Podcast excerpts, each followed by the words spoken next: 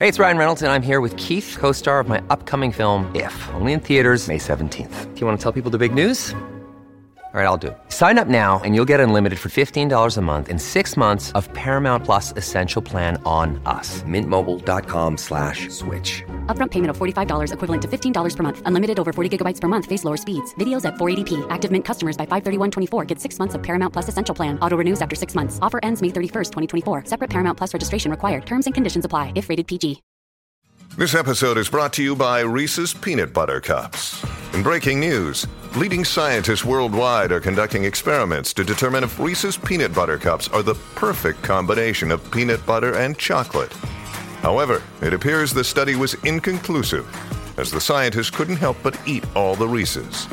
Because when you want something sweet, you can't do better than Reese's. Find Reese's now at a store near you. Take something iconic, like the all electric 2024 Fiat 500e. Add something electrica. Bring the swagger. And an Italian icon is remixed and ready to drop with its available premium JBL audio system. Tap the banner to learn more. Fiat is a registered trademark of FCA Group Marketing SPA, used under license by FCA US LLC. Look, Bumble knows you're exhausted by dating. All the must not take yourself too seriously and 6 1 since that matters. And what do I even say other than hey? well, that's why they're introducing an all new Bumble with exciting features to make compatibility easier, starting the chat better, and dating safer. They've changed, so you don't have to. Download the new Bumble now.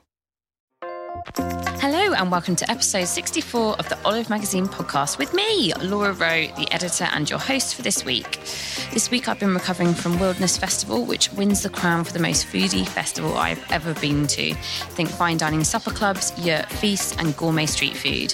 I grabbed the ridiculously young and talented Michelin starred chef Tommy Banks of the Black Swan at Oldstead after he cooked us a slap up seven course lunch. Food director Janine visited online ingredient specialist souschef.co.uk and found out how they source their incredible stock, what ingredients have exploded in the last year, and some cooking trend predictions for the future. Plus, if you're the kind of camper who's more concerned with packing a corkscrew than a cagoule, listen in to travel editor Rhiannon as she takes us on a tour of the French campsite that comes with its own vineyard. First up, here's Chef Tommy Banks and I on a grassy knoll in Oxfordshire overlooking a sparkling lake with tinnies of cider by our sides. Hello, this is Laura, and I'm at Wilderness Festival with Tommy Banks. Hello. Hello, and you cooked us an absolutely gorgeous lunch yesterday, didn't you? Yeah, we were cooking on the chef's table yesterday. So much fun. Uh, did four sittings of 24 people, so about 100 covers all day. Yeah. Uh, and yeah, it was just great fun. Cooking Yeah. nice food, great atmosphere, and yeah, just a bit of a party. Yeah, we couldn't quite believe how you managed to do such intricate food, such uh, delicate food in a field. So, how did you manage to do all of that? Uh, quite a lot of preparation. Yeah. Uh, been working hard. We were up early yesterday morning. Yeah. Um, and I think you just got to be clever and write a menu that works for the for the setting. But it certainly you came at lunchtime, which was was nice and chilled. It was Yeah. all about the food at lunchtime. Yeah. When we got into the evening, it turned into a bit of a party. We had people dancing on the tables. We had we had a, we had a pole dancer in the middle of the room. It was it was pretty fun to be honest. Good going. Well, for the listeners that aren't aware of you, which I can't believe there would be any, but can you give us a bit of a background about your career and about the Black Swan as well? Yeah, sure. So I'm a chef um, of a restaurant in North Yorkshire called Yeah. the Black Swan, Yeah. uh, which I run with my family, and it's largely centred around uh, sort of the ideas of self-sufficiency. Really, uh, we grow our own vegetables and uh, do a lot of foraging, and yeah, just trying to keep it nice. Yeah. So I think I saw that. Were you celebrating 10 years at the restaurant? Uh, 11 years 11 now, years, yeah. okay. So I was, um, I'm 28 now, so I was 17 when we took it over. Wow, okay. Um, so yeah, it wasn't great back then though. So me, and my, my brother's two years older, James. He runs Okay. the front of house. Okay. And uh, yeah, when we first took over, we mainly had lock-ins and parties and had Yeah. a great time. It's a little bit like coming to a cooking in a festival, really, every Yeah. night. Uh, but it wasn't great. And uh, yeah, we've got our heads down now, and it's it's a lot better. so have you been in the kitchen ever since you were 17 or? Yeah, yeah, pretty much. And so you're a self-taught chef? Um, I don't really know what that means. uh, people say, I mean, I didn't go to college, I haven't worked in any of the restaurants or anything like that. Um, but I feel like I learn. You learn from everybody you meet, don't you? So I always think it's quite an odd thing to do, is to claim to be self-taught. Like, Yeah. like you've been locked in some room, and, and suddenly all these epiphanies have happened to you, and you've learned how to cook. I mean, in reality, you've read it in a book or something. Yeah, yeah. So how's it evolved over the 11 years? Uh, well, you very much started as a as a pub, um, pretty ropey one to be honest. Uh, but then when the recession came along, uh, no one really wanted to come to a, a ropey pub. So I think Yeah. like 2008, we sort of thought, let's try and make this a bit bit better, uh, make it more of a destination because Yeah. that's what we had to do because we're really in the middle of nowhere. Yeah. Uh, and then it's just really evolved from just trying to make make nice food, you know, trying working really hard and trying to make it good. Yeah. That was that was the only real goal. I mean, we didn't know what like Michelin stars were and things like that when we started out. Anyway, we had no idea, so we just kind of learned as we went. Okay, nice. And so have you got um, a freeholding, uh, did I understand, where you grow all your vegetables and herbs and things like that? Or, yeah, or so a big I, mean, garden? I come from a farming background. My dad's still a farmer, and uh, we've got a couple of acres at the back of the restaurant where we grow pretty much all the vegetables Mm-hmm. for the restaurant, and then a few more acres down my dad's farm where we grow some like big crops like potatoes and stuff like that. We can get a tractor on. So yeah, a lot of growing space. Yeah. And so uh, do, are there any flavours or dishes that you think particularly define the restaurant or your style of cooking? Yeah, I mean, we obviously we do a lot of foraging stuff. There's a lot of preserving, so there's a lot of the uh, ingredients that we'll use all year round. Yeah. Um, but probably like a bit of a signature dish in the restaurant is a, a beetroot dish. Okay. Um, it's a beetroot that we cook in beef fat.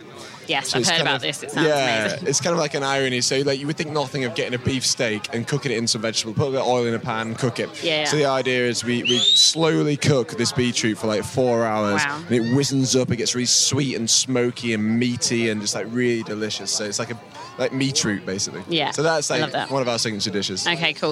Uh, yeah, it was interesting you saying about the foraging and the kind of preserving and pickling. We had some incredible bits in the menu yesterday. We had, uh, was it wild garlic buds we had that you Yeah. preserved as well? And we had uh, some unripe strawberries in Yeah. a razor clam dish. Really, really cool. Where'd you get your inspiration from? Is it the land? Is it the Uh, farm? or- little bits of things. I mean, so the first thing you ate yesterday was practically a kebab, to be honest. Yeah. like it was just some really nice uh, slow roasted lamb breast um, with fermented turnips, which I love. I just love that Really good, acidity yeah. from fermented uh, vegetables, and then some uh, pickled wild garlic seeds, which anybody should do that. They're so easy. Like after the wild garlic flowers, just go pick the little seed pods off. Yeah. And if you pickle those, they're like the ultimate caper. They're like they're so punchy. You could have them in like salads or with like charcuterie or something like that, or in a kebab. Really, really good. We really enjoyed those.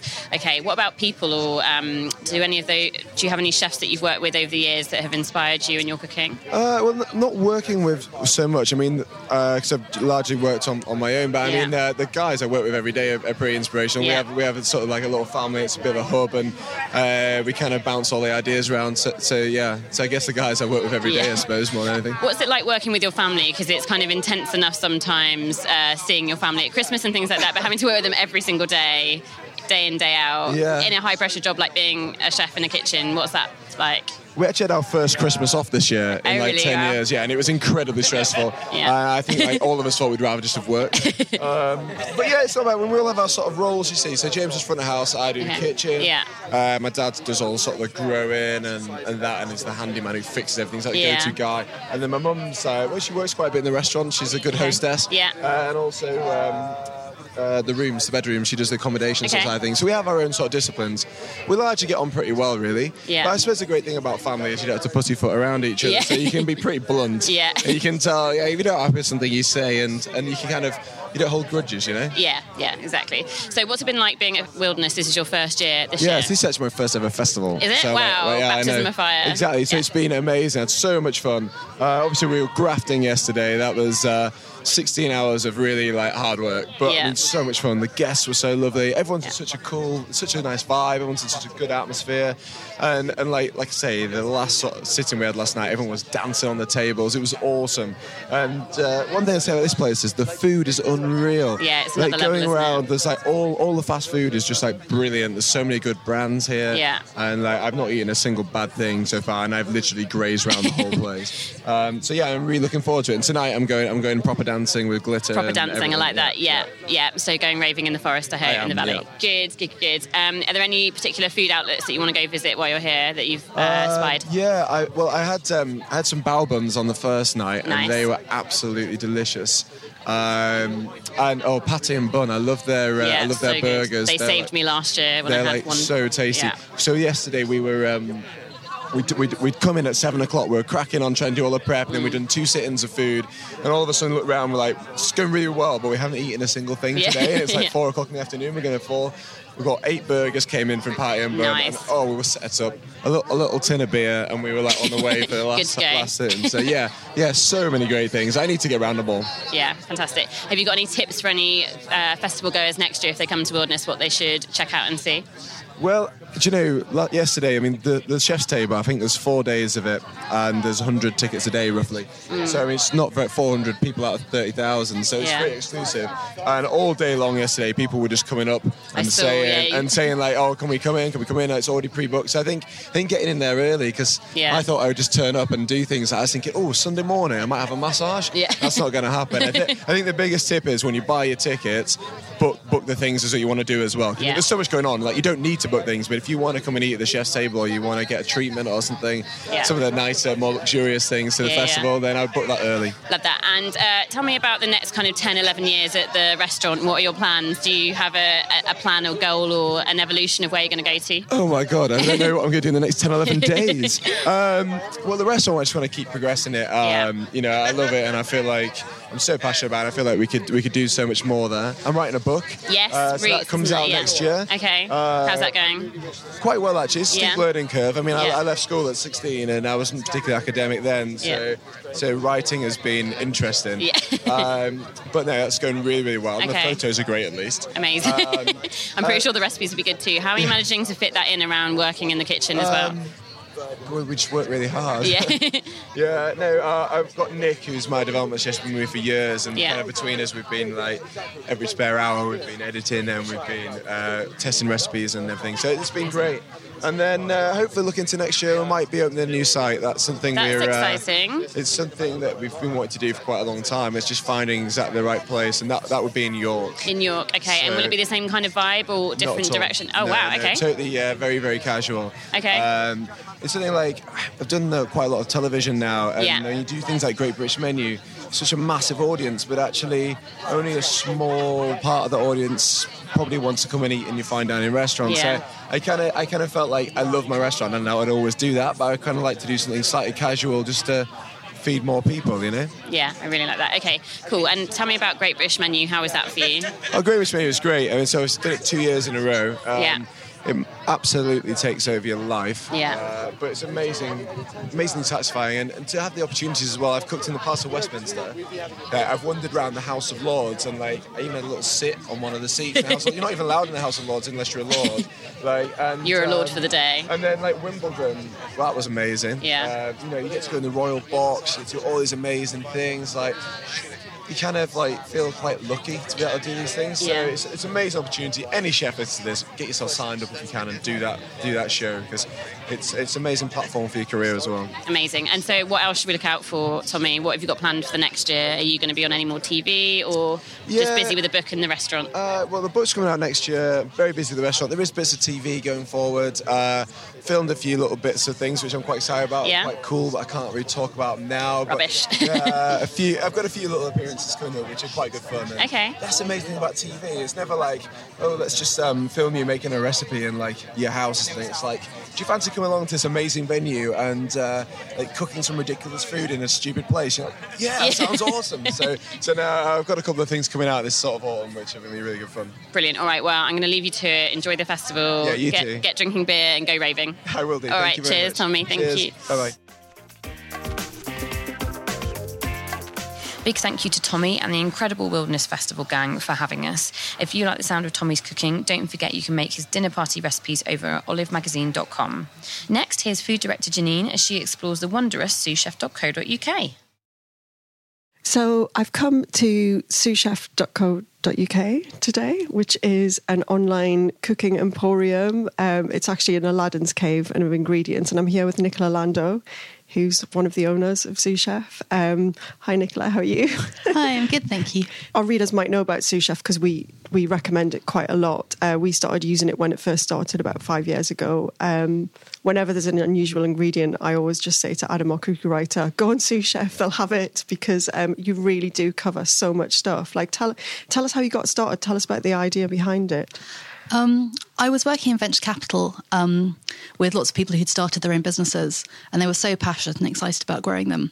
Um, and that passion really rubbed off onto me, and so I thought that's that's something I'd like to do. Um, but I hadn't really got any idea of exactly what it was going to be at that point. I spent a lot of time reading um, about startups in America.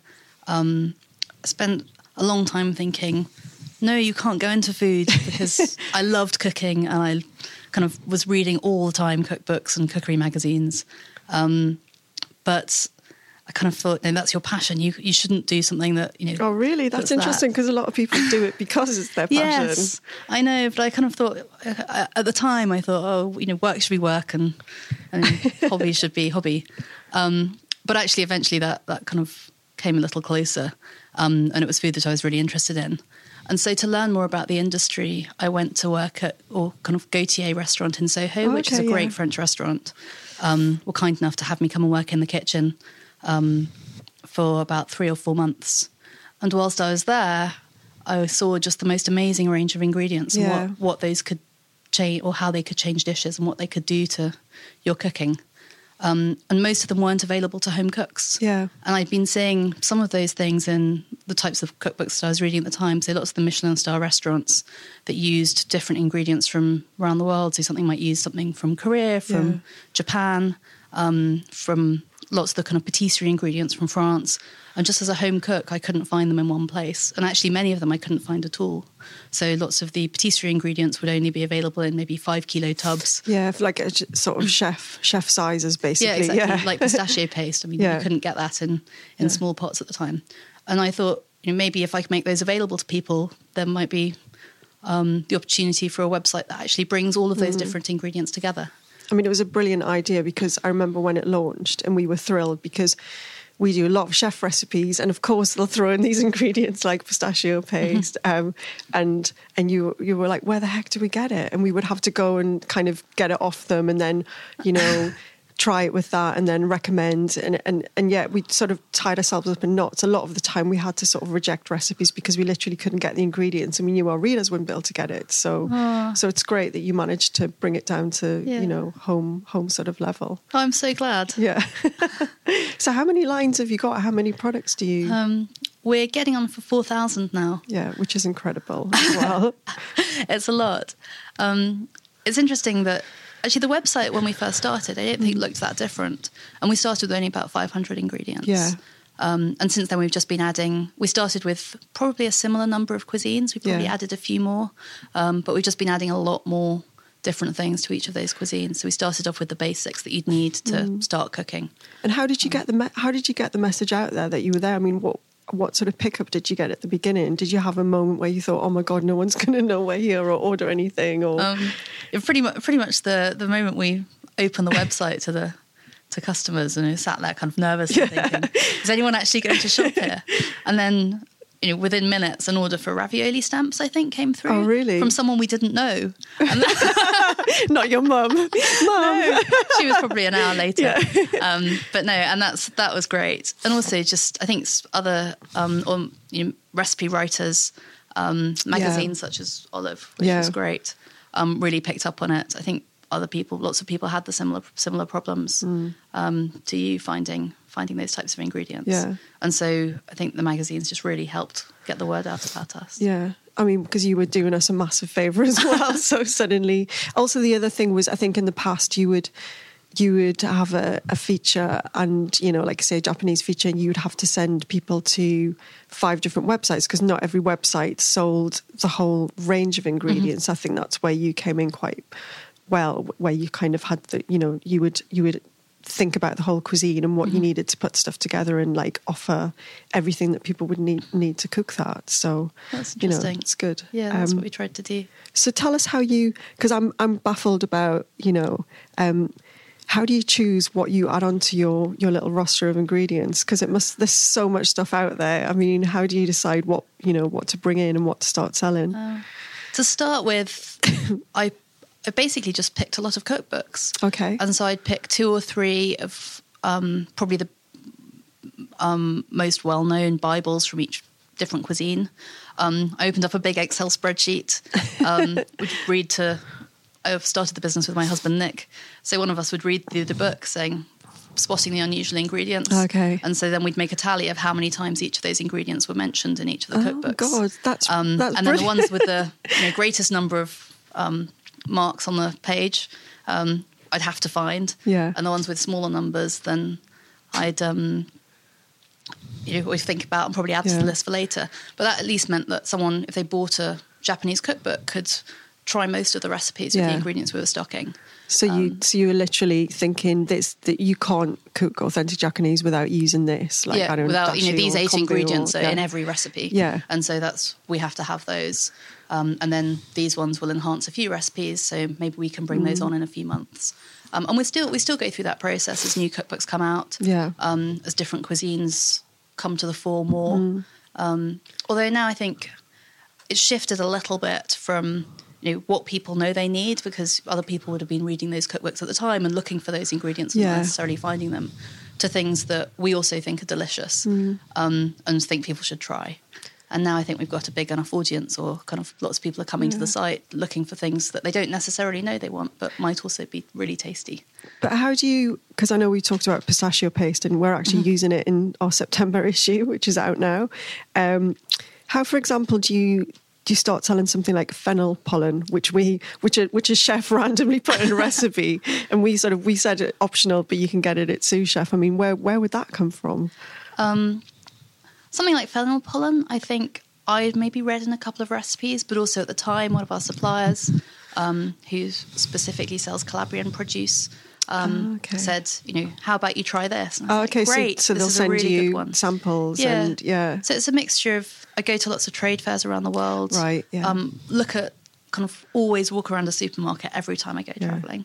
Um, and also Yeah. find delis or particular specialist food stores. That's one of my favourite things to do. My husband thinks I'm really weird. It's great, isn't it? Any supermarket, any non-British supermarket Yeah. is exciting. I was in Thailand the other week, and, and the first thing I said was, "Can we can we go and find a supermarket?" Because I just want to see what. They're looking at me like I was insane, um, Yeah. but it's so much fun, and you just kind of you're like picking up packs, like what's this? Buying it so you can take it home and try it. It's Yeah. fun, isn't it? It's funny now. Um, now that I go to supermarkets in different countries, particularly um, Korea, when I went a couple of years ago, it was just amazing. Suddenly recognizing all of these ingredients because we had them on the shelves Yeah, at that's Sous Chef, great. of course. Yeah. Um, so that was fun. Cool. And um, do you so do you eat out a lot? I mean, do you eat a lot of like because I, I I think a lot of your ingredients as well are, are things that you know I've seen popping up on chefs' menus, and then they so do you get inspiration from from that end as well? Yeah, absolutely. And I think chefs certainly lead trends a lot Yeah. in cooking. Um, they'll they'll be the first people to discover a new Yeah. ingredient and try it, and partly because they eating and traveling as well.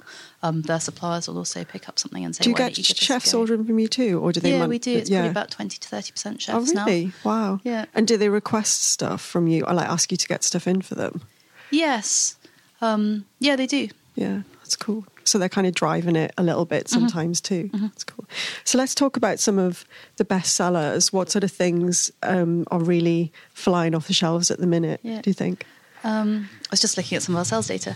Um, over the last year, I think you know, smoking is still huge. Yeah, it's massive, um? Home smoking, hot smoking, American barbecue, um, hot smokers. you know, Yeah. So you can do it at home. Things like barbecue rubs, um, Yeah. liquid smoke. So you can get those smoky flavors. It's just um, kind of people smoldering wood and then condensing that smoke into water. Yeah. So it's basically smoky water um, that you can marinate things in, um, and cold smoking as well. Okay. Nadiya, um, Nadiya's cookery, I think it's British cookery program. Oh, yeah, that's last right. couple Yeah, of yeah, weeks. yeah. Um, she was cold smoking, I think some haddock, and cold smoking's just been really popular. and that will grow yeah. again in winter. Because you sell kit as well, don't you? Yeah, we you do. I We have a lot of didn't say that. it's well as not just not just the ingredients. You've got cookware. Um, Mexican foods. Um, Oh, yeah, that's become big, really huge, hasn't it? I think it? partly, you know, everyone loves chili. Yeah. Those smoky flavors, chipotle chili, chipotle and adobo. Um, people are cooking a lot more Mexican food. I think as well it's the authenticity thing that we were Mm-hmm. talking about before we started, which is everyone kind of knows Tex-Mex, but Yeah. then you know with things like Oaxaca becoming popular, um, people started wanting to get seven different types of chili, like the really Yeah. authentic stuff, and start cooking it sort of from scratch. So And also experiment with it. I Yeah. saw in your last issue, the August issue, you had buffalo wing sauce with oh, um, smacked cucumber. Oh yeah, yeah, Right. yeah. That's one of sounds- Adam's crazy. It, it's really, it really works. Yeah. Yeah. it was one of his mad ideas that he came up with. Sort of taking a smacked cucumber and then adding buffalo wing and sour cream to it, and it's honestly, it's like is like flavor explosion. Yeah, and, like and quite be good in a simple. Yeah, as well. Yeah, it is. yeah. Yeah, Um, Korean food's still really big. yeah. Um, and I think, I think partly because the flavors are so different to Mm. what we have here, but also it's a cuisine where you don't have to use very many different ingredients. Yeah. Um, so as long as you've got gochujang, you know, the Yeah. spicy, sweet, hot pepper paste, um, some soy sauce, and some sesame oil, then pretty much you can get you started. can replicate that Yeah. those flavors yeah, Yeah. i think um korean's one thing that's really taken hold i mean the fact that supermarkets are now selling it Yeah.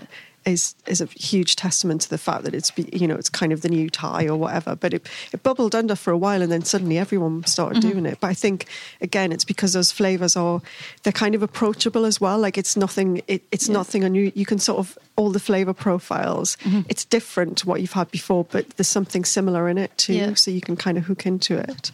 But um, yeah, definitely Korean. So tell us. Um, just thinking about the future as well. Um, what what sort of trends can you see popping up, or is there anything that you think is kind of bubbling under at the minute that that is going to take Um, I think- hold?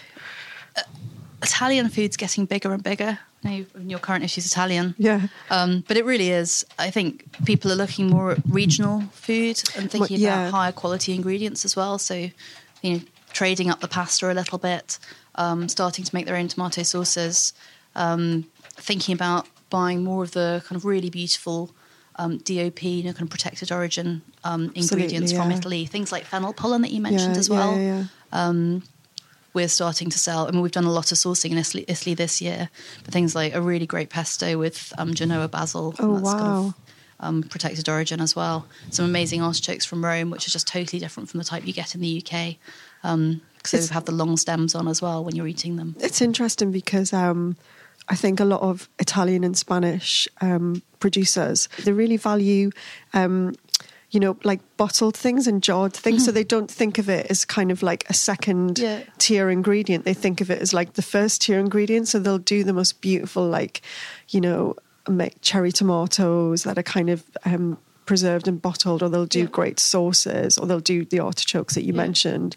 Um, and it's not it's not something cheap. It's something to be treasured Yeah. and given as a like a gift, or you know, used an, as a special ingredient Yeah. or something. You're absolutely right. I mean, we find I'm tasting so many high quality ingredients in, in tins, you know, the tinned fish as well. yeah, yeah, tin fish is huge, isn't it? Um, but you know, just jarred things. I mean, I was going to show you some of these beautiful Oh, yeah. Artichokes that we've got um, later. But just in the UK, it's a it's a really hard sell selling Yeah. preserved preserved vegetables, we- preserved we fish, always preserved kind- meat, yeah. because it's the low quality stuff that that we tend to have Yeah. preserved.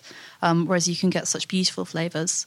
and it'd be great if we can you're- turn the tide on that Yes. and make people stop buying that Absolutely. stuff. Yeah, that's brilliant. Anything else? Do you think trend wise? Japanese food. Yeah. I think it's still going. Lots of people start off making sushi. Um, sushi making is still really popular for us, um, but I think more people are kind of then moving from sushi to other types of dishes. Yeah. Um, more kind of Japanese home cooking, and that's as you said, we've got all that amazing Japanese tableware that's just come in. Yeah. and I think mixing and matching crockery um, that you start to see now more. I think people are more interested in kind of individual pieces of ceramic. Yeah. Um, and so in Japan, kind of when you have a set on the table, it's not really a set; it's lots of individual items that Yeah. people are mixing together. That's kind of also the way the meal works. Yeah. And I think that we're doing that more here now. That's great. And then chili. I think I'm sure Mexican food's going to keep growing, but not just chilies from Mexico, um, different chilies from around the world. And Okay. Kind of people enjoying those flavor profiles. What other what other places would you be getting chilies from at the minute? Um, we're getting some from Thailand. Okay, cool. Um, we're getting more chilies from China. um, Okay. From I think the USA at the moment. Um, certainly India. Kind And of do they all- Kashmiri chili, Kashmiri pods that you can't really Oh, get very much. yeah. Um, you know, beautiful bright red chili, but not too hot. Um, we're about to have arrive. And do they always co- do they always come in dried, or do you get them in? Um, most of the chilies we take are dried. Yeah, because I guess Um, they've got a longer the- shelf life. Yeah, and uh, yeah, we don't do any fresh produce. no. Um, some of the things in tins, like the chipotle adobo, I mean, that's that's Mm. tremendously popular, um, which is in a kind of slightly sweet vinegary sauce. Yeah, that's lovely, isn't it? And that gives that really kind of authentic smoky flavour yeah, too. just even stirred through beans, they're instantly amazing. Yeah. Is there anything you've ever got in that's just been an absolute washout in terms of, you know, you've ordered 5,000 of them in and not been able to sell any? Oh, uh, Spanish dried beans. Oh, no. I think I mean they've got they've got exactly the same problem that you were saying about um, things in jars in the UK, and I think we just don't value um, dried pulses particularly. Yeah, we don't at all. Yeah. Mm-hmm. And they're so good. But I think it's, I think people just think it's the time involved. And then there's this Mm-hmm. weird thing of, you know, if you don't cook them properly, they're going to poison me. Yeah. People have got all these preconceptions, which is a shame because the good quality ones are incredible, aren't they? Yeah. So you've got and also we think of them as such as really cheap food, and they are. You know, even if you're spending instead of two pounds a bag, you're spending five pounds a bag. Yeah. that still is you know twenty dinners. Yeah. um, and so it's it's not very expensive. But No. you know, trading up is, I think, you know, unless you've actually tried them and eaten them somewhere, it's it's a pretty hard sell. So you've got a big, big pile of beans. No, somewhere. no, we sold, we sold through them, but we didn't we didn't reorder, which makes me sad. Oh, I think no. now, I think I think that was when we started. It's about probably about three or four years ago. Yeah. Um, and I'm tempted to bring them on again. I think I think the tide Yeah, might have changed it. a little bit. Start Yeah. here, okay, everybody, go out, buy these beans, Mm-hmm. make a lovely cassoulet or something. But Yeah, yeah. I'm, I'm, I'm tempted. I must say. But it's good that it's kind of that learning process as well, well, where you're you're allowed to bring something in, buy it, try it. You know, if if if it's not selling great, then you can try something else as well. Because as you said, if if you're not shifting fresh produce, it can it can sit on the shelf Mm-hmm. for a little while, and you've got a little bit more time to like get people used to it. Yeah, and, absolutely. You know, but yeah. Thank you so much for chatting to us today. It's been fascinating. It's a I'm now going to have a tour around the Aladdin's cave. I can't wait. I'm so excited. Um, but yeah, thank you, Nicola. Thank you.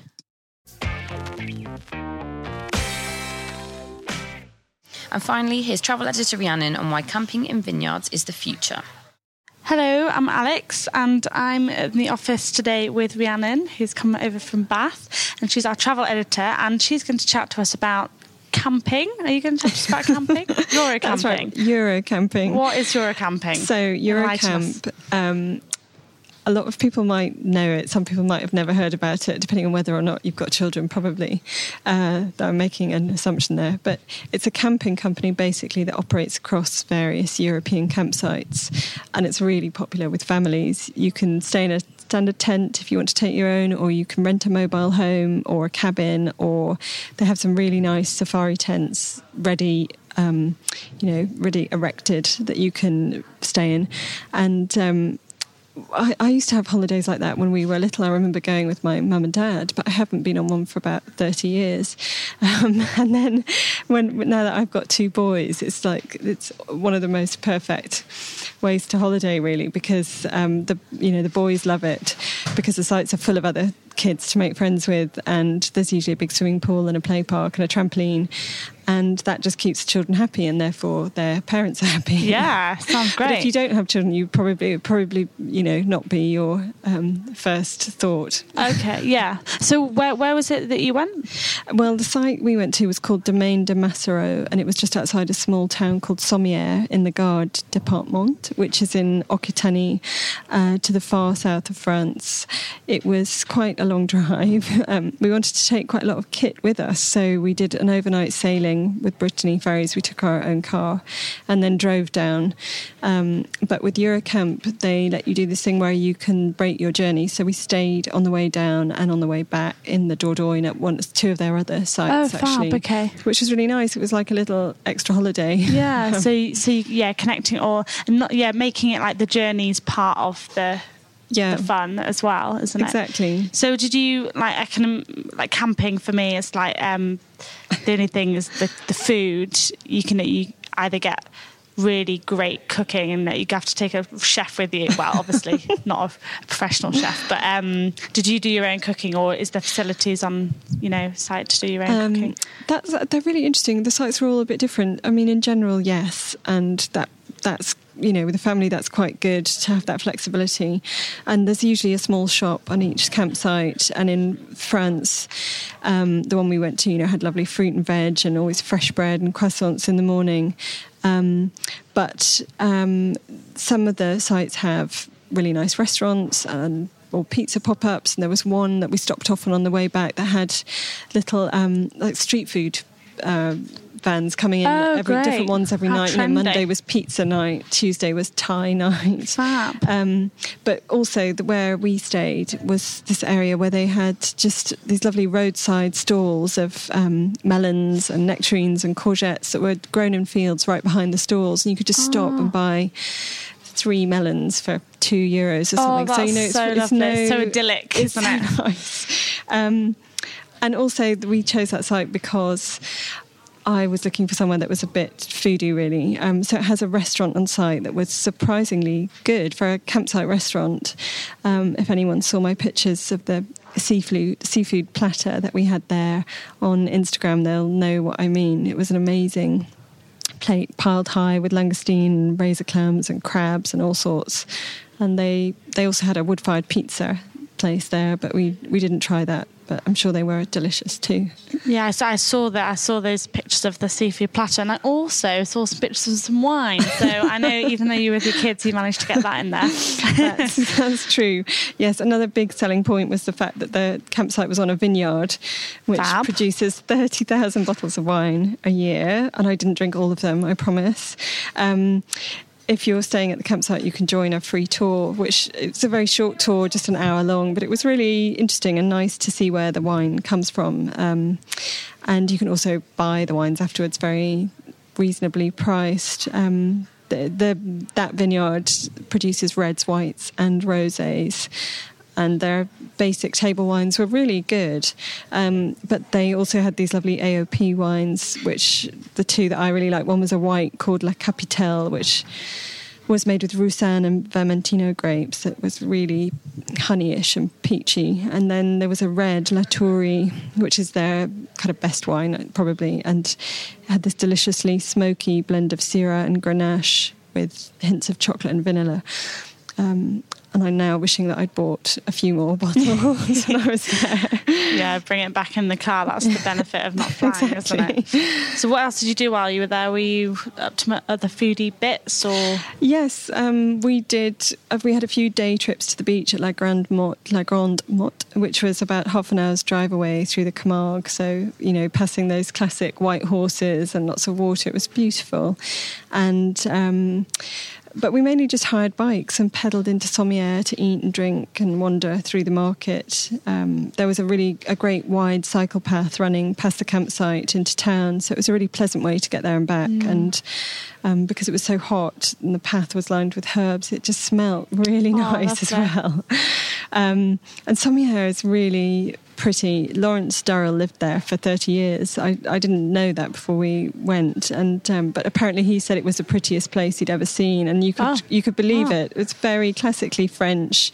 It's beautiful stone houses, little tiny streets, um, shuttered buildings, little arched alleyways from the river. This kind of little network from the river to the two main market squares, and um, and the markets are on twice a week there, and are just your classic French market with great fruit and veg in all different shapes and sizes and colours, and um, some really nice little producers. One woman was just selling blueberries, and you could buy them just in tubs or as blueberry jam and blueberry tarts. oh wow, And Sounds like um, my kind of thing. it was very nice. And there was a stall that I also put some pictures on Instagram of, of these lovely, um, a woman who made homemade jams and liqueurs and flavoured caramels. I hadn't come across so many flavoured caramels before, and she had these lovely pastel coloured labels, but they had things like, uh, they were flavoured with things like rosemary and lavender and licorice. Oh, Really interesting Really flavours. They'd, they'd be nice for like little souvenirs and gifts for people at home really as well. nice. Yes. Um, oh, and they also the other big discovery at that market was um, a sweet fougasse, which had a kind of crunchy sugar topping and was flavoured with orange flower water. Ah. And Ah. I'd never had fougasse like that. I'd always had a savoury version, Yeah. so that was a real discovery. Lovely. And what about um? 'cause I know there's so many gorgeous like mar- uh, markets in France, but like there's I can imagine there's lots of nice little cafes and restaurants as well. Did you try many of those or? Um, well, I have to confess that we didn't try as many as I was planning because our I'd kind of forgotten that our boys are still so little and they need to eat before six o'clock, and most Of of, the restaurants don't open till half past seven, so it was just a bit too late, really. Um, and it was the the kind of the ones that I really wanted to try were the ones that opened later, the the very French ones, so or local ones. But we still had some really nice meals, but just not what I had expected. So we went to one evening we went to a tapas place called Alegria, where we had really good gambas. Um, and another evening we had actually we had really lovely wood-fired pizzas at a place sitting out in sunshine under olive trees in this little Oh. courtyard called La Bistour and um, and opposite there was a lovely chocolate shop, like something from Chocolat. Oh, and um, the boys, like next door to that, was this uh, artisan frozen yogurt stall where this uh, they would kind of whiz up whichever fruit you wanted with the frozen yogurt. It's custom, you know. You chose. You, you it, it was plain frozen yogurt, and you would say, "I'd like the fig" or "I'd like the cherry," and then they'd whiz the fruit up with it. Oh wow! So a bit like well, a nice way to get you one of your five a day. I can imagine. Put a healthy spin on it. yeah. Any any other discoveries while you were there? Well, not exactly a discovery, but there is something I came across that I really want to try now. Um, it was at the place called La Bistour, and I'd seen these lovely bottles with very cute labels. And that, uh, saying La Marquisette, and I'd never heard of that before. Um, and, and I asked about it, and it was a ready mixed drink of a classic drink that they serve across southwest France at village fairs, apparently, and it's made with lemons and cremant and white wine and soda, a bit of sugar, I think, and it sounds delicious. But because it's something that they don't tend to make to order, they, you know, they they make it in villages for events and things. It's quite hard to track down, and I didn't. I didn't manage to. So, if anyone listening has a good rep- recipe for Yeah. it, let me know because I I think I'd like to try making it, making some up. Yeah, let, let us know on, on our social media channels if you if you know it's we're at Olive Magazine on Instagram, Twitter, and Facebook. So and also on Pinterest. So yeah, let us know if you know any marquisette recipes. Well, thank you, Rhiannon, and yeah, I'm looking forward to reading about this uh, in full on the website as well. Absolutely. Thank you. Thank you to everyone who took part in today's podcast. And if you like what you heard, and why wouldn't you, please remember to review and rate us and subscribe over at iTunes. It helps us get higher in the charts, and that means even more foodies just like you get to hear us. Remember, you can buy an actual copy of Olive Magazine proper in all good supermarkets and newsagents right now. This week we have the new issue out featuring Vietnamese barbecue, pistachio and white chocolate souffles, Germany's secret foodie island, and the new must visit UK restaurants. Plus, you can head to olivemagazine.com and get chatting to us about all things food, drink, and travel over at Instagram, Facebook, and Twitter at Olive Magazine. Until next time, dear listeners, happy eating, happy cooking, and happy travelling.